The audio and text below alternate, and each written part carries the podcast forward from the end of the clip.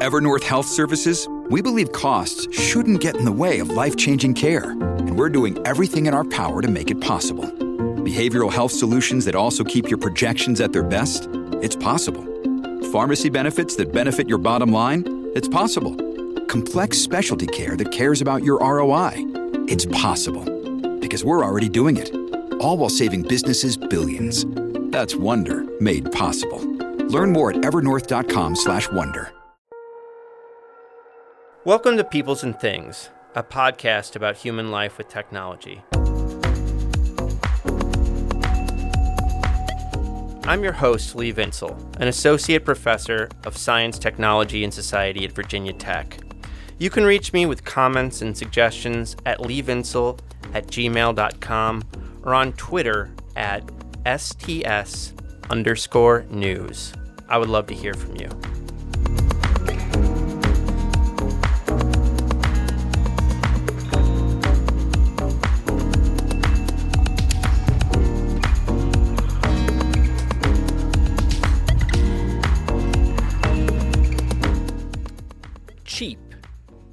Tawdry, trashy, jerry rigged, crude, slipshod, slapdash, junky, crappy, ass backwards, shoddy.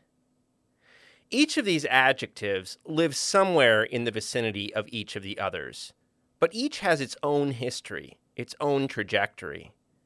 The Oxford English Dictionary tells me that the term slapdash was already being applied to things being done quickly, carelessly, or negligently by the late 17th century. That's a fairly straight line, but sometimes the paths our words travel are crooked. Though few people know or remember this, shoddy, which we now use as one of these disparaging adjectives, was once a thing, a noun. It was a textile made from recycled wool, and it wasn't even necessarily a bad thing. In her fascinating book Shoddy From Devil's Dust to the Renaissance of Rags, historian Hannah Rose Shell, a professor at the University of Colorado Boulder, recounts the story of this material from its origins in the British Industrial Revolution to its becoming an adjective of abuse. Along the way, Shell raises a number of important and interesting topics, including the long history of reuse and recycling, and how forms of technology and work become tied to social status. With Shoddy, it was the anxieties of low class, low status work, and poverty. Shell and I also discuss how individual technologies become mirrors for the worries, fears, hatreds, and other feelings of society how when we look into the history of any technology, we often see ourselves reflected back.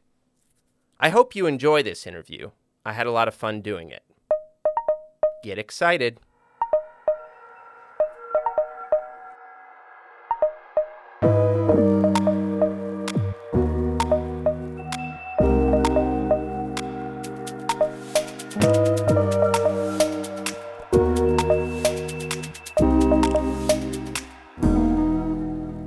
Hannah, thanks so much for taking the time to talk to me today. Thanks, Lee. It's a pleasure to be here. I really enjoyed reading Shoddy. Um, when you when you talk about it with strangers or have to introduce it to a new audience, how do you explain what the book is about and what it was trying to do? Um, well, that's a great question. Uh, so actually, I'd say the answer to that question really depends a lot on like where I am, um, mm-hmm. because with something like shoddy, even like the word shoddy, when you say it, what it means to people uh, at the outset really depends a lot on where they are. Um, so, certainly, in terms of introducing the project uh, in most places in the US, and I'll say, Oh, I'm working on a book about shoddy, and they'll say, Shoddy. And I'll say, yeah, shoddy isn't what you think it is. You think it's a word that, an adjective that just means, you know, uh, shoddy work or like a bad job, but actually it's a noun that refers to, you know, this really seminal material that can, speaks to the history of recycling. Um, but you know, it's a different story if I'm in uh, the UK. Uh, hmm. In the UK, where shoddy uh, the, the, this thing called shoddy uh, originated, a lot of people there actually already have a context for thinking about this thing called shoddy as a material thing. Um, so they have a different they have a different access point already to the to the topic. Explain in the uh, basic sense, like for the audience, what what is shoddy in this old sense, and not like the more recent sense where it means cruddy or bad work. What is shoddy? Got it. Um, okay, so shoddy, although initially um, we all think about it in terms of being like low class, kind of an adjective. Uh, initially, shoddy was not just an adjective; it was a thing. Um, and shoddy kind of came into existence in the early 19th century as a material entity. Um, and it was a material entity made out of two different kinds of wool products. One of those wool products being the kind of detritus, the leftover materials, the clippings um, from the new wool industry in, in mm-hmm. uh, England. Um, and on the other hand, the kind of shredded up leftovers of old collected woolen clothing. Um, mm-hmm. So shoddy was a material kind of made out of woolen waste, uh, which then went into the production of new kinds of clothing and textile goods. Mm-hmm. And earlier, you wrote a, a, book about camouflage and, and photography, which is another book I really liked. So, how did you come start working on Shoddy as a project? Uh, how did I get to Shoddy? Well, actually, the origins of the Shoddy project um, really, to me, came out of uh, a film that I made in the early uh, early 2000s, I guess, about secondhand clothing more generally. Um, and about like secondhand clothing and its meaning and its kind of like social connections to uh, immigrant communities that kind of collect it, sell it, wear it. Mm-hmm. And it was in the context of producing that film uh, that I first came across this thing called shoddy, um, actually in a like World War One newspaper clipping that I found huh. and like um, on microfilm at at, Har- at Widener Library at Harvard, and I found this term shoddy used in the context of secondhand clothing that's been shredded.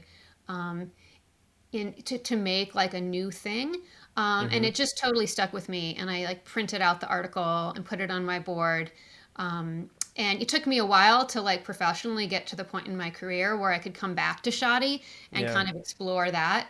Uh, but that's that's where it where it came from. Um, conceptually, it's like connected in a in a certain kind of way with my camouflage book and the camouflage project, um, mm-hmm. which you know I can also address. Yeah, well, I want to talk about that for a second. Sure. that sounds interesting. Yeah, absolutely. So I'd say actually the things that to me were really um, seem kind of connected is uh, I got really interested first in secondhand clothing and mm-hmm. the kind of meanings and that, that get kind of wrapped up in secondhand clothing uh, and ways in which like identity and the way that the, the, the body's presented ends up being informed by secondhand articles, all different kinds of articles. And that seemed to me kind of really interesting in relation to camouflage in animals, uh, hmm. in terms of just this idea of the skin um, and of the surfaces of the of the body or of the animal body, uh, and how they are crafted and kind of recrafted on the surface, whether through kind of textiles uh, in the realm of humans or kind of furs and skins um, yeah. in the case of animals. Uh, and then, you know, for, in the camouflage project, uh, I ended up kind of moving from the idea of camouflage as something that uh, evolves on the animal body to something that's more uh, a human te- set of human technologies. Um, yeah. A set of kind of human strategies for creating and crafting a, a, a cloth body that um, I don't know. Now I'm like in a brain fart mode.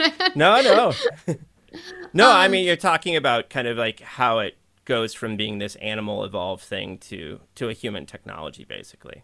Yeah, it goes from being like a like an animal evolved thing to a human technology. Um, yeah. camouflage does, and I guess I also started to think about like secondhand clothing and textiles in general as being this human technology. Yeah. that ends up really like playing a part in the way that we present ourselves um, yeah. And more generally, like in the way that capitalism works, or the way yeah. that, um, you know, the way that all sorts of things work. Yeah, I mean, I've always taught um, not just textile man- manufacturing technology, but you know, clothing as technology, and I feel like your work really draws that that out better than that better than most um, because I think we always when we talk about technology and clothing, we're usually just talking about the stuff that makes it, but you really draw attention to the clothing as a technology too. For sure. I mean, I think clothing is definitely a place where uh, really brings out the relationship between technology and the self, and between you know the relationship between the construction of identity and the construction of tools um, that transmit you know transmit meaning, transmit material you know materials and and uh, I definitely think that um, in the case of, of shoddy, which is this like secondhand textile material that creates these new kind of fabrics, um, the fact that like shoddy ended up becoming this really anxious, angst, angsty, the, the fact that shoddy of all recycled things ended up having this neg- negative valence, yeah, um, really does connect, I think, to the fact that people's bodies, things are so proximate on our bodies. Mm-hmm. Um, yeah. I'm going to ask you more about that later. I mean, it's just, it's so striking how anxiety producing this stuff was for its whole history. Um, yeah. I, I really love the way you, you begin the book with kind of stories of your research trips to England. It sounds like, it sounds like you had a great time, but also just the trips themselves were very memorable for you. For sure. Yeah, absolutely. Definitely. When I began this project, I was really just I was so compelled by learning just that there was this thing called shoddy, and I thought that was so mm-hmm. weird. Uh, and then was so interested to learn that there was actually like a place in England where this thing had been made. Um, and I, then I felt so compelled to like go there, like just to go there mm-hmm. with with with basically nothing, with like no knowledge, having done no you know no, no real research, and I just had so much like excitement and passion um, to see what I would find, and uh, and I just so I think I just had a very open mind. Um, yeah. And yeah, absolutely. I ended up meeting some incredible people. Mm-hmm. Um, a lot of incredible people that were really surprised that I was even interested. Uh-huh. Um, and therefore, I think we're extra kind of just friendly and, and uh, interested and interesting. Giving. Yeah. Yeah. Um, yeah. So for people who haven't heard of this industry, where where is it kind of economically centered in England, and what are what are the towns involved? The shoddy industry emerged in West Yorkshire, uh, which is an area in northern England and is the kind of seat of the textile industry, and in some sense, at least of the wool-based industrial revolution mm-hmm. in uh, in England. Uh, that there's a there are the towns. Um, so Bradford and Leeds are two real industrial centers that played a really huge role in the wool industry in the 19th century. Um, there were a series of small towns that kind of are flanked by Leeds and Bradford, hmm. uh, and that became known as kind of the heavy woolen district, or uh, and it sort of a triangle that which became where shoddy was was developed. So there's Batley and Dewsbury, and then another town called Wakefield. Um, and this, these became towns where a lot of kind of like little factories uh, sprang up to take in the waste products from these larger wool towns and and create mm-hmm. a new thing. You show in the book that you know rag collecting and the image of the rag the rag man, the rag collector goes way back in history. I mean, you really point to the kind of long history of reuse and and recycling. But but this story of the shoddy industry really emerges with the industrial revolution. So why why does it emerge when it does? And yeah.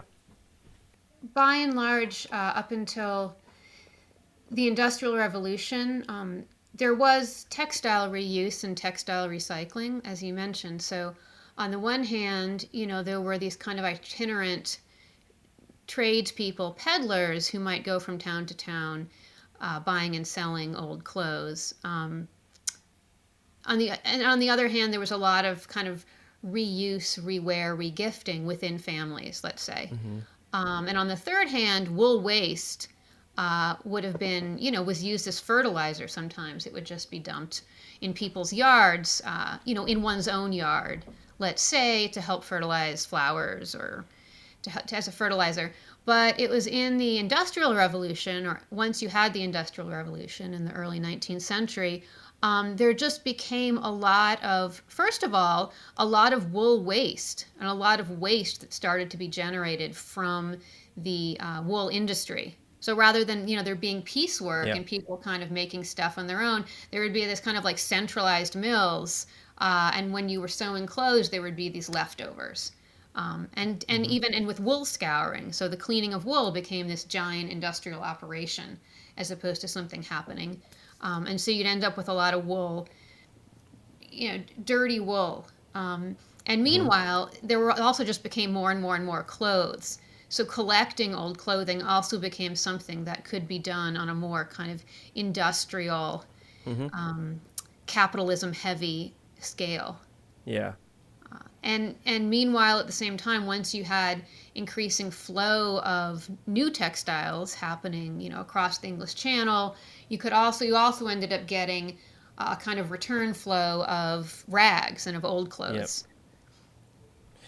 Um, so, you know, part of the Industrial Revolution, especially I think later in the 19th century, is about the the introduction of specialized machinery, and that's part of the story here too. So, what are what is what is some of the specialized machinery that that emerges in the shoddy industry? Oh, sure, that's a great question. I love talking about the specialized shoddy um, shoddy uh, machinery. So one thing that is often credited or often seen as like the tech the technological uh, progenitor of the production of shoddy is um, a machine which is like a rag picking machine uh, which very early on was called the devil. So it was a rag picking machine um, that would kind of pick pick out pick, pick apart the rags with you know a series of swifts um, kind of like a modified carding machine um, that was you know the dates when it was first developed are a little up in the air. People like to say that there was a man named benjamin law who uh, invented it at a certain moment at a certain Yeah. time in uh, in batley the reality is that like one doesn't really know but quite soon this machine called the devil uh, became very pervasive and became kind of completely synonymous with the shoddy industry Yeah, and it produces a lot of du- dust, right? I mean, that's part of your title, um, which which has all kinds of consequences, including health consequences for the workers.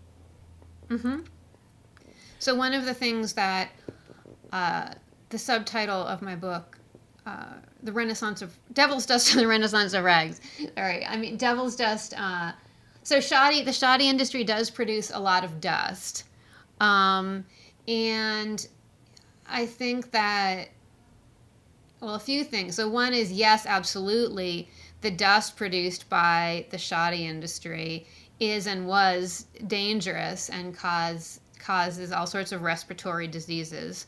Um, you know, as is the case with a lot of aspects of the textile industry. Yeah, Um, but it certainly did end up adding to the association of shoddy with a kind of dangerousness, right? And a kind of low, low value. So devil's dust became a kind of moniker for actually not only the dust produced as the kind of waste product of the rag shredding process, but actually also began to be associated with the very shoddy materials that were being produced. Um, Devil's dust, obviously referring to this machine called the devil, right. um, but also then kind of beginning to grant shoddy in general this kind of like negative uh, and somewhat malicious, malicious connotations. Yeah, yeah. I, I think you cover this really well in the book. You're right. The notion that the shoddy machinery was somehow morally suspect proved hard to quell.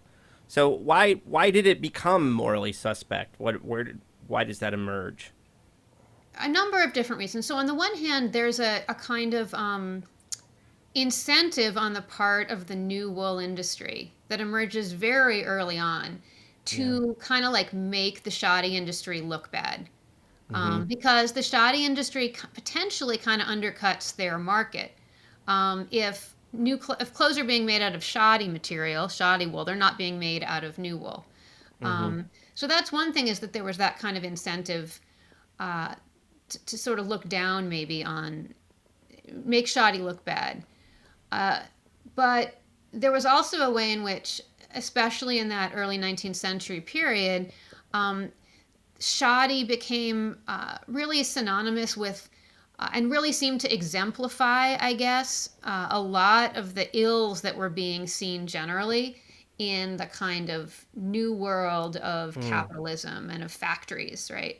Yeah. Uh, and it just it seemed it had it, it had all of these qualities. I mean, the very fact that it was associated with old clothing and with sort of poor people and poor people shredding up other people's dirty yeah. old clothes that kind of like added to the weight of being able to say like oh these factories are bad mm-hmm. um, and to the kind of more like landowning classes ability to really say like you need to get, keep the power with us and and mm-hmm. kind of try to keep put put down a little bit the um the, the the power and growth of these factory owners. Yeah. Was i mean what do we know about the workers? Was was the work were they poorer and was the work worse than you know other textile industries? Or or is it or was it just like they became some kind of symbol of this you know evil? Yeah so were the shoddy workers actually any worse off than the text yeah. than the you know wool scour workers? Um that's a really good question i kind of feel like the people that lived in certain towns would end up working in the shoddy industry uh I do think that I don't know. Honestly, I'm not totally sure. Yeah, yeah, that's okay. Well, I mean, it also just gut be... says yes. I mean, at least yeah. in the way that it's hard not to listen to like um, Karl Marx or like yeah. Engels, right? Like they are really down on this shoddy industry, and they really yeah. use shoddy as like a stand-in for the absolute worst, the absolute ills of the capitalist system. Yeah. And so it's hard not to kind of be a little bit um, persuaded by by them. Um, yeah.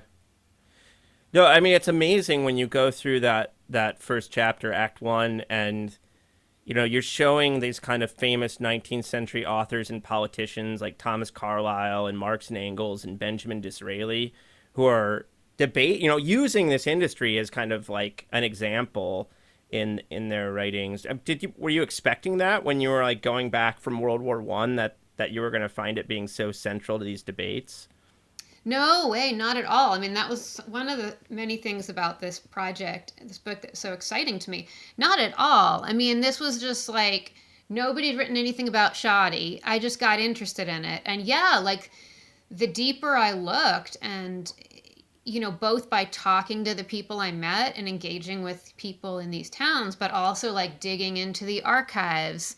Um, the more I, I was shocked that this thing called shoddy could have actually engendered so much discussion and yeah. consideration, like both as a metaphor, as a material, and as a kind of, you know, economic process among these like really important characters, right? Mm-hmm. Um, yeah. You have like Marx and you have Carlyle and you have Disraeli. These are like really important intellectual figures in you know the way that yeah. we think about the 19th century. So no, that was a that was a, a, a, a something that, that, as I as I started to put it together really like amazed me um, and sort yeah. of left me a little bit breathless, honestly. Like whoa. Yeah, I mean, I think you would you know if you were just reading Marx in class or whatever and you saw some paragraph about shoddy, you would just be like, okay, pass over it. But like when you take all these different texts and put them together, it really stands out what a what a major example it was for these folks writing about their moment. Yeah, and I think I found it honestly like pretty validating. Yeah. You know that my like sparky inspiration in this shoddy, like shoddy used to be a noun. That's interesting. And I think a lot of people were like when I started the project, like that's random. Why yeah. would you write about that? You know, I mean, which right. they've done with projects I've done before. And I was like, no, I think it's a really good, I really want to pursue it. And when I did start putting together this bigger picture, um, yeah, this like Disraeli, even, you know, there's the 19th century picture, picture, even just that industrial British picture that, you know, yeah. the, Marx. I was like, wow, all right like this is going to be a project you know it really started to build into something um, that i felt like i could really stand on in a way yeah i love that So, like so many elements of, uh, you know, the British Industrial Revolution, it it eventually becomes more than British, and it and it spreads. So you you, you also show how the the shoddy industry emerges uh, uh, in the United States, and you know, especially around the Civil War. Uh, becomes an important moment. So, how did the fabric and the industry fit into kind of American struggles when you when you turn your attention there? Sure, absolutely, yeah. Um, so just as you as you sort of point out, the shoddy industry did relatively quickly end up kind of migrating, you could say, from um, from northern England uh, over to the United States around like the 1820s, 1830s, uh, and the shoddy industry uh, sort of became built up in a way alongside the textile industries that we um, know so much about in like Lowell and Massachusetts, and especially in um, New England.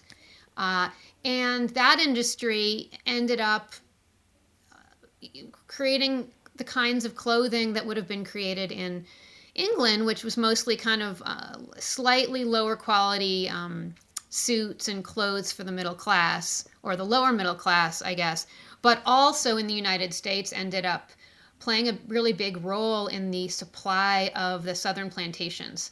So mm-hmm. actually, one of the things that began to be happening is that the shoddy manufacture that was going on in the United States uh, ended up being producing materials that were either shoddy wool or shoddy wool and cotton blends that became the clothes that would then be shipped down to uh, basically clothes slaves on plantations.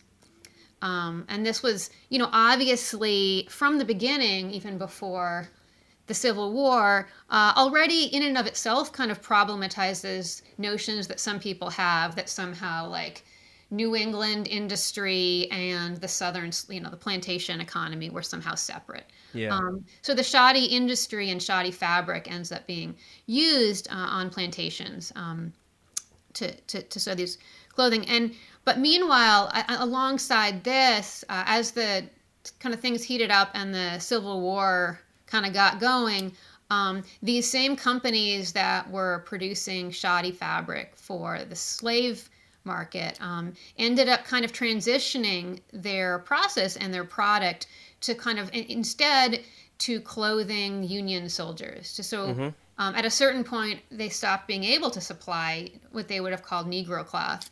Uh, or slave cloth to the South, and began and instead, you know, being kind of government contractors working, producing cloth for uh, for Union soldiers. Mm-hmm. Uh, now, this shoddy material and shoddy in general is not necessarily worse per se than right. new wool fibers. If you like start with a high quality uh, waste wool or discarded wool wool clothing, you're not, and you shred it up and you reweave it, you're not necessarily going to get that much lower quality uh, of a good.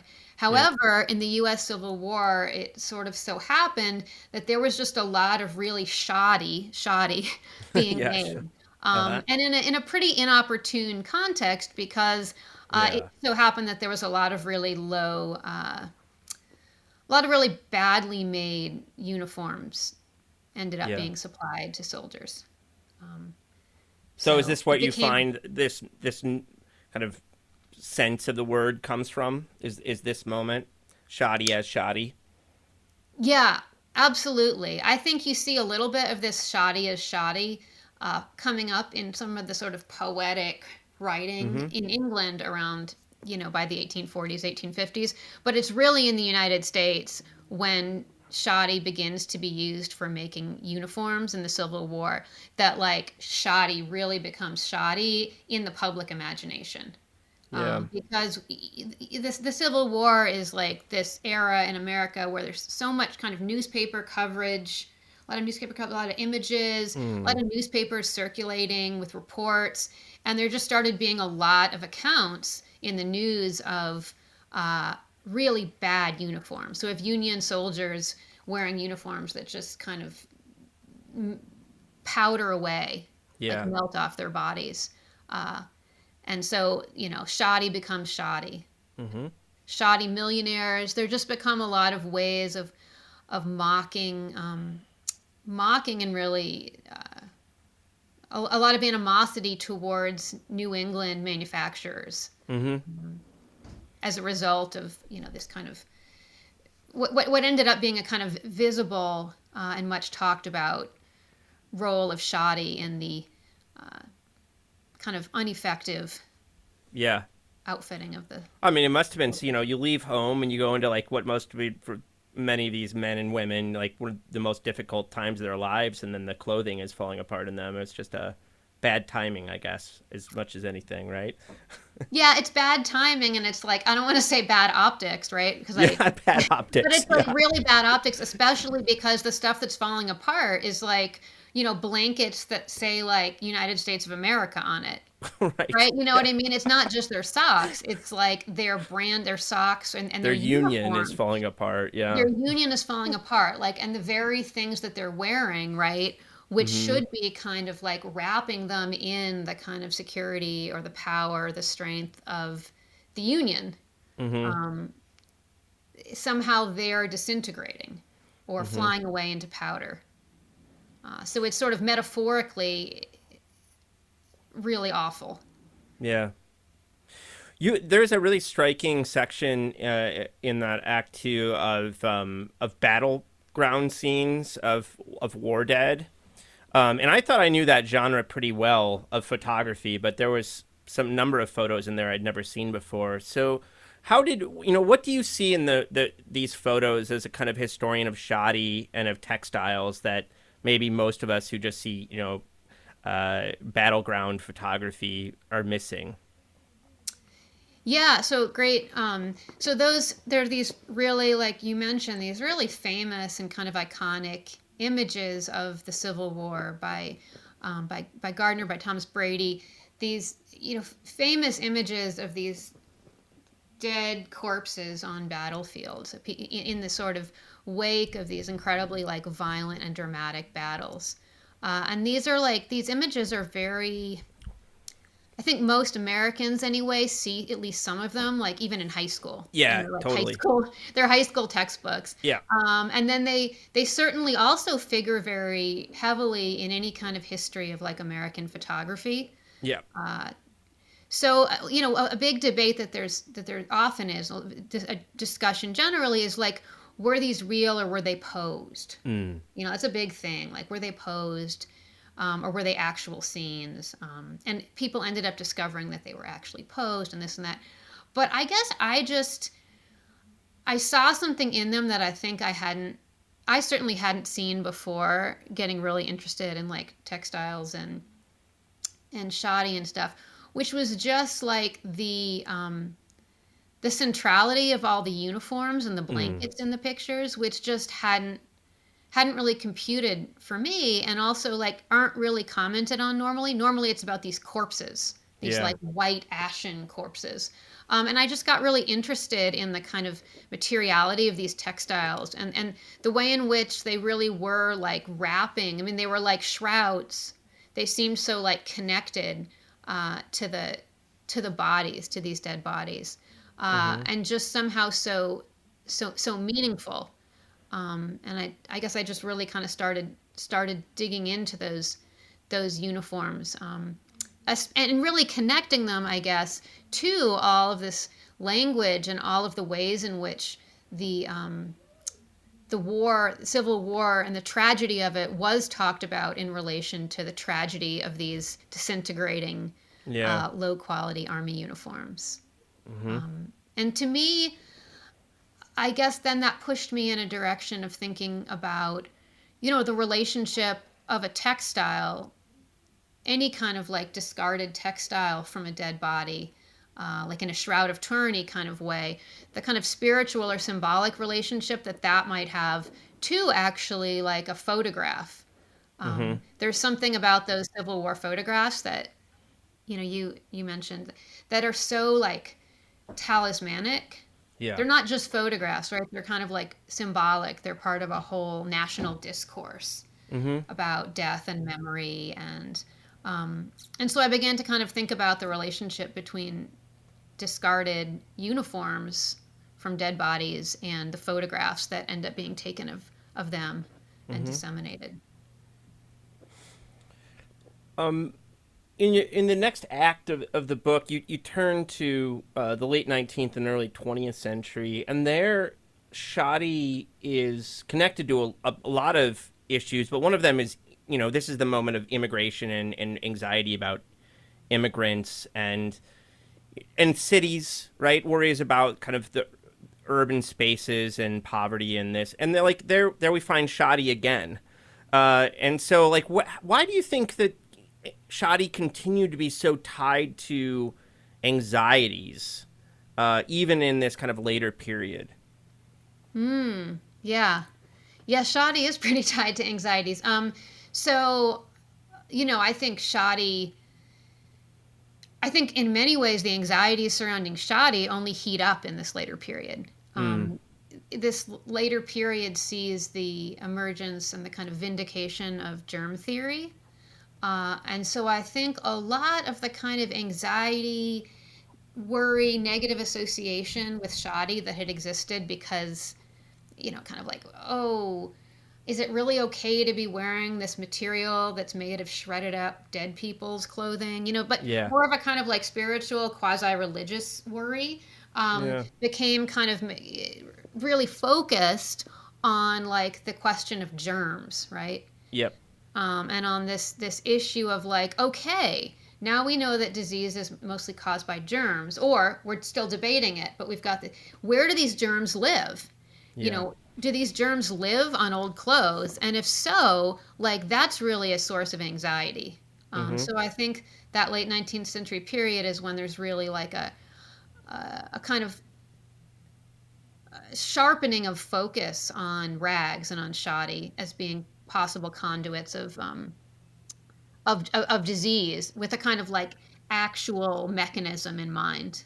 Mm-hmm. Um, and that that happens to coincide in in the American context with the kind of real ratcheting up of immigration. Yeah. Um, and so at the same time as there's this new concern about disease agents um, mm-hmm. um, being transmitted in clothing and old clothing and in, in relation to the shoddy industry the same kind of anxieties emerge uh, in discussions about the kind of inflow i guess you could say of um, of people and of new inhabitants in the country.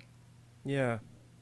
I don't your your book led me to kind of uh, some kind of philosophical re- reflection or something about what we do as historians. I mean mm. I, I feel like you know you if you track any object through time, you can kind of see that thing become a mirror for the world it inhabits at different times, you know?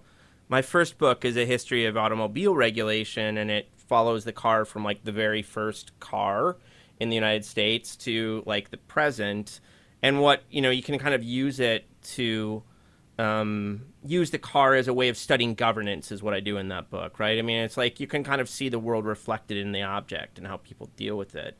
But I, I just like it was so striking to me how shoddy was a kind of mirror of anxiety throughout like the history you tell, you know, and that even though you go from these very early moments in in England to a hundred years later in the United States, and it's just like, you know, it's a mirror of worry or something like that, and and consternation amongst different publics. Um, I don't know. Yeah, I mean, what, why do you think that is? What is it about this stuff? Um, yeah, I think that people in general and across time are really concerned about their connections with other people, mm-hmm. um, but also their individual identities. And yeah. I think that this stuff really like gets at the, especially if you're dealing with your clothing, your clothing's getting shredded up and ending up on other people's bodies. I think it really gets to the core of a lot of anxiety mm. that we generally just like have as humans. Yeah. Um, and but I think shoddy because it, it so often couldn't be identified, like you didn't know where it was. Um, also, just like really taps into anxiety around, you know, things we don't see or things we can't about it could have authenticity. Yeah. Um, so I don't know. That's yeah. No, I like that. I mean, it's kind of the juncture between our relationship to other people and our own identity, and that's those things are always fraught. right? And they're always deeply interrelated.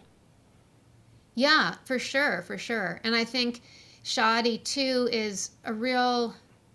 I see it as a real um, metaphor for like what innovation is. I mean, mm. innovation is always in. Well, I'm not. I, I'm not a. I didn't write a book about innovation, but I mean, it seems like innovation is always about creating new materials and new tools out of the knowledge that comes before and out of the materials yeah. that come before.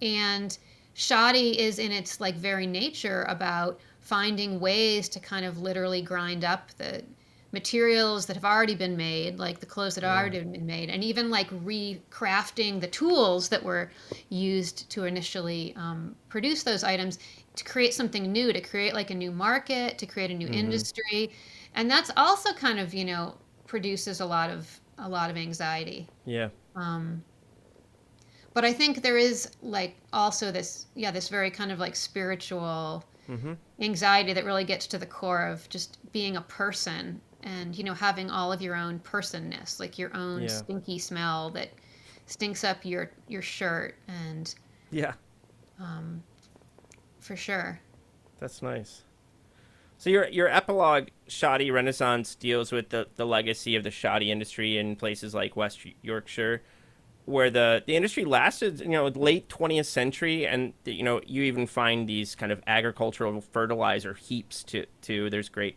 photograph of one of them. So what what would we expect to see? What are remnants of the shoddy industry left over that if we visited these places, we we might actually see it if we were tuned into these things?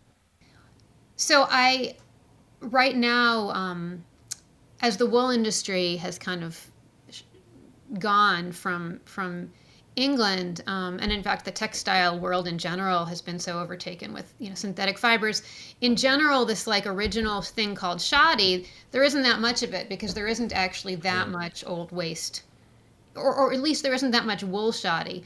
Uh, one of the things that's really remarkable, though, and I think is like a testament to this whole idea of like shoddy is actually like a productive metaphor yeah. um, for, you know, moving forward in the world, is that this like, you know, still pretty, pretty uh, depressed region in northern England um, where they used to be making shoddy from, from wool waste.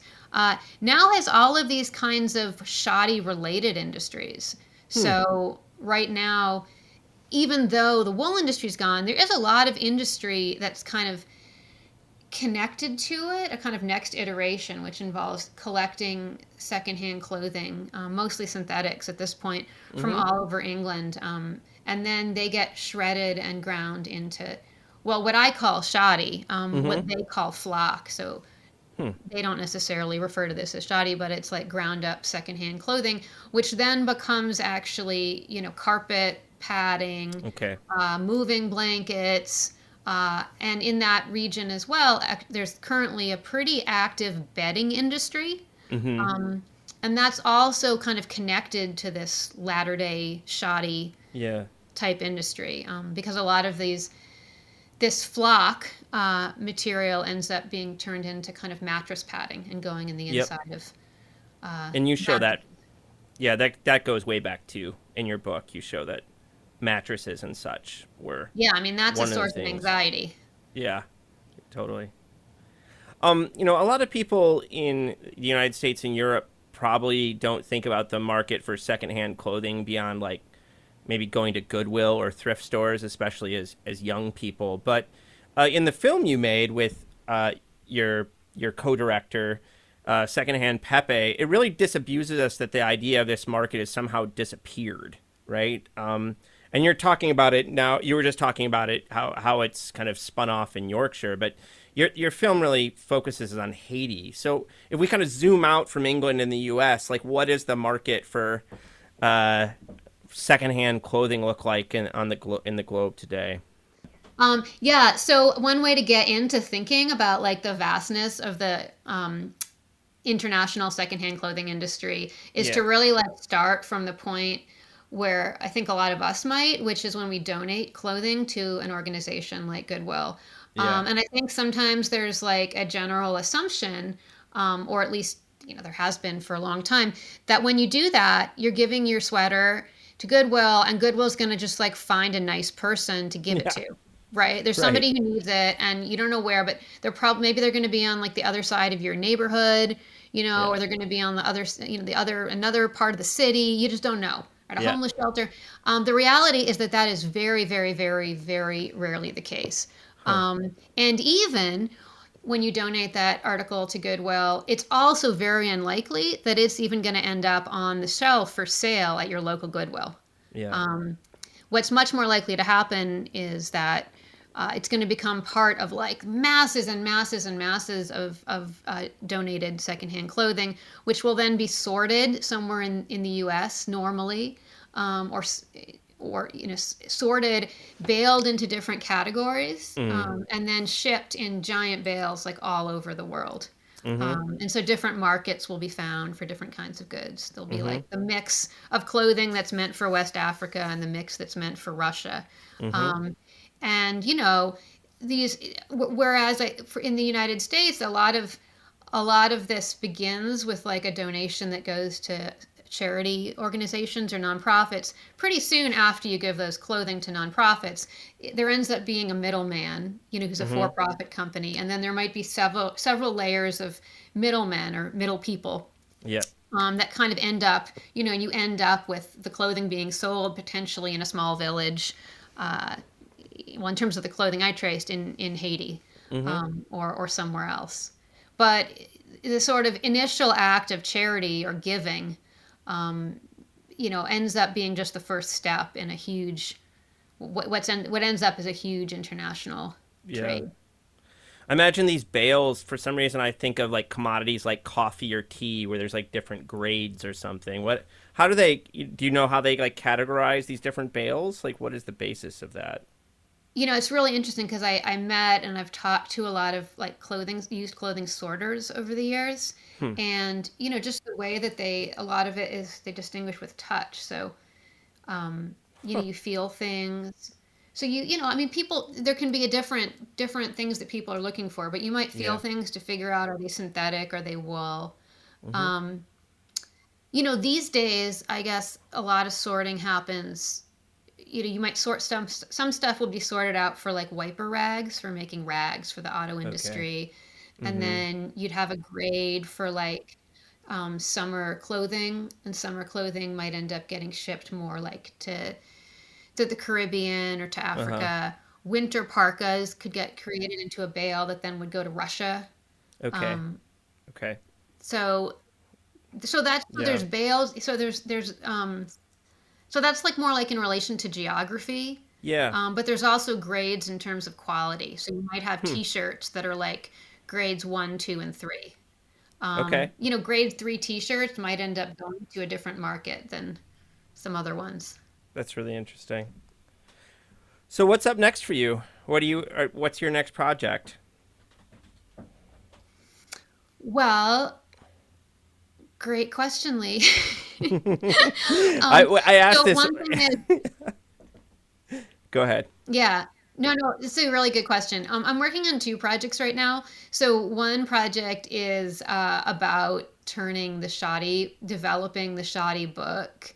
Mm-hmm. Um, I, I, I made a lot of film while I was yeah. researching the shoddy book, which is separate from you know the material that was in that my secondhand Pepe movie. Mm-hmm. So one project I have is developing and using incorporating some of that material to create a more like multimedia um, and kind of time based shoddy project. Mm-hmm. Uh, so that's kind of one thing that I'm working on right now. The other thing is that I'm working on a, a project about a astronomical observatory in the Rocky Mountains, a kind of mysterious and abandoned uh, astronomical observatory that was um, created in 1940 uh, and just had a mysterious and miraculous life um, huh. that you know taps into all of these. Yeah. And did you stumble on that just because that's where you live and became aware of it, or? Oh, the new project. So yeah, yeah the new project's really cool. Um, I, yeah, I just I, I kind of stumbled on learning about this observatory. Um, this observatory was actually uh, was the first coronagraph built in the in the United States, and it was built by somebody who ended up becoming, um, you know, one of the founders of climate science. I'm one of the first people to really like see or foresee problems of climate change. Um, mm-hmm. And I just I became really fascinated by him. And he he had come from uh, Cambridge. He'd been he was a Harvard graduate student that kind of got randomly sent out to uh, Colorado by his dissertation oh. advisor. And I think you know I just got very wrapped up in the story of his drive across the country and the romance with his wife. And I I think I just began to really like connect with his journey. Um, and somehow then started digging into this observatory, you know, in the same way that maybe I did with that article about shoddy and mm-hmm. just getting having it really open up a an interesting world. That's um, awesome. Yeah. I look forward to seeing you develop that. Yeah, there's a um I did an article about it in shot in not in shot in technology and culture last year. Cool. All right. Well, um, people should definitely check that out. Yeah. Well, thank you, Hannah. This has been a great conversation, as I knew it would be. And thanks so much for your time today. Sure, it's been my pleasure. It's been great to chat. I really enjoyed it.